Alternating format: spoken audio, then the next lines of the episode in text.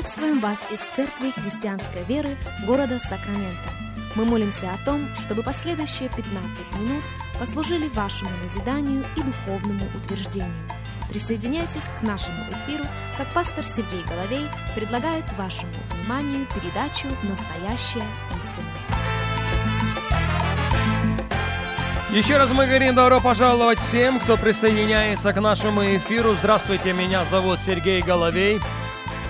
Мы приходим к вам из Церкви Христианской Веры, признательны Богу за предоставленную возможность встретиться вместе с вами, за предоставленную возможность провести вместе с вами последующих несколько минут, как сегодня мы продолжаем наш разговор на тему «А кто они?».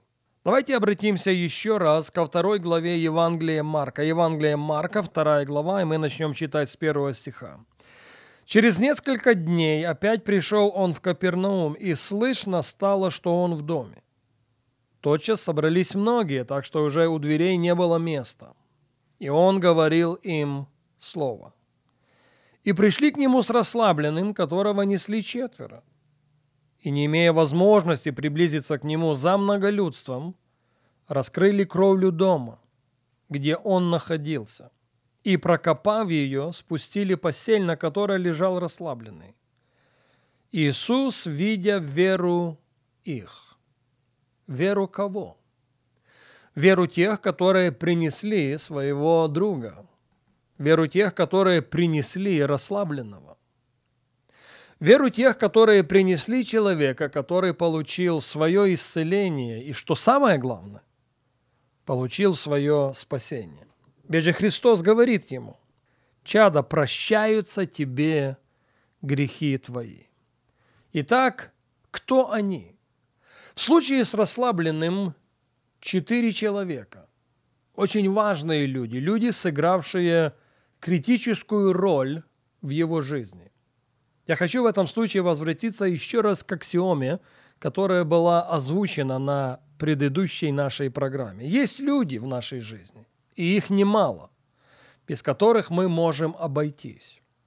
Но есть люди, и их немного, без которых мы обойтись не можем. Я повторю это еще раз. Есть люди в нашей жизни, и их немало, без которых мы можем обойтись. Но есть люди, и их не так уж и много, без которых мы обойтись не можем, без которых мы не можем исполнить то, к чему Бог нас призвал. Почему? Потому что от них во многом зависит качество нашей жизни. Пожалуйста, послушайте меня и послушайте очень внимательно. Бог дает жизнь, но ответственность за ее качество Он возлагает на нас. Если вы считаете нужным записать это, пожалуйста, запишите. Бог дает жизнь, но ответственность за ее качество Он возлагает на нас. И качество нашей жизни во многом будет зависеть от людей, которые нас окружают. Давайте посмотрим сейчас на человека, который в Вифезде провел тридцать восемь лет. Очень большой период времени, не так ли? Если кто-то понимал важность правильных людей в своем окружении, это был именно он. На вопрос «Хочешь ли быть здоров?» Он отвечает, и я цитирую Иоанна пять, семь. «Так, Господи, но не имею человека.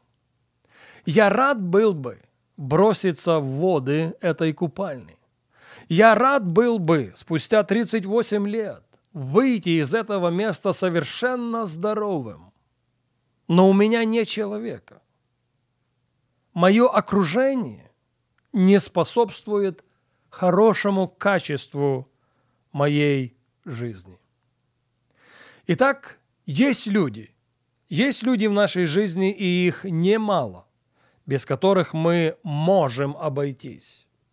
Но есть люди, и их не так уж и много, без которых мы обойтись не можем, без которых мы не можем исполнить свое предназначение, без которых мы не сможем сделать то, к чему Бог призывает нас. Поэтому я спрашиваю себя и каждого из вас без исключения, А кто они? Кто они, люди в нашем окружении?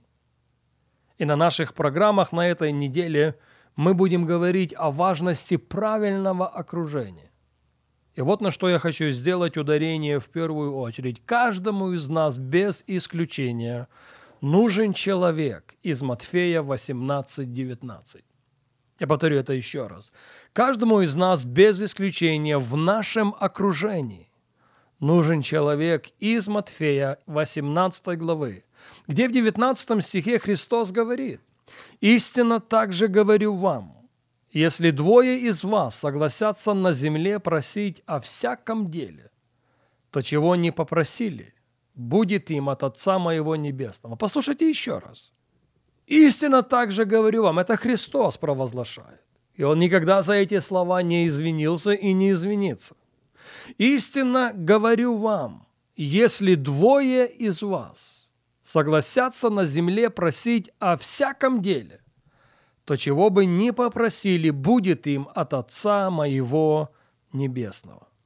Ведь же место согласия – это место силы, а следовательно, место славы Божьей, место исполнения Его обетований. Посмотрите на ряд людей на страницах Священного Писания. У Иисуса Навина был Халев. Был человек, с которым он оставался в согласии. Был человек, с которым он оставался в единстве в продолжении сорока лет, как минимум. В то время, когда смерть дышала в лицо, они держались за Божье обетование. Они держались за Божье обетование вместе. Они продолжали говорить сами себе и друг другу: земля, по которой мы прошли, земля, которую мы видели своими глазами, города, в которых мы побывали, будет нашей землей. Эти города будут нашими городами, эти виноградники будут нашими виноградниками, эти колодцы будут нашими колодцами. У Иисуса Навина был Халев. Есть ли в нашем окружении человек, подобный Иисусу Навину? Человек, с которым мы смогли бы согласиться о всякой вещи. И то, в чем мы согласимся, будет дано нам от Отца нашего Небесного. Ну и не мне вам доказывать, что в таком случае качество нашей жизни улучшится, и улучшится значительно.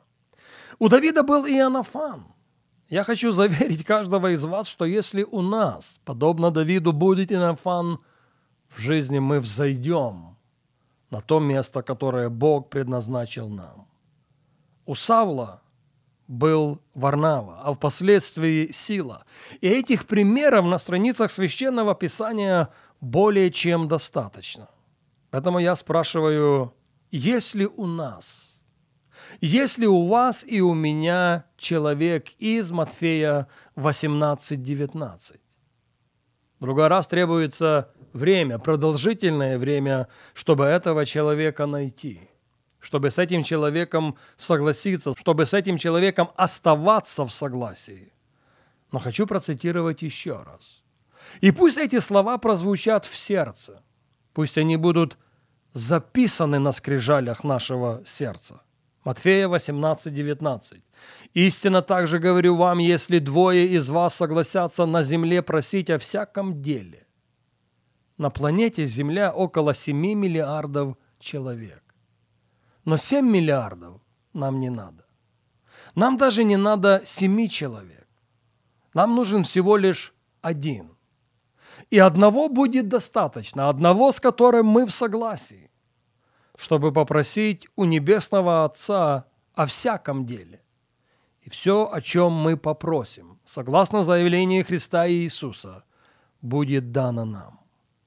Повторюсь еще раз, как результат, качество нашей жизни улучшится. Улучшится значительно, потому что Богу принадлежит авторство жизни.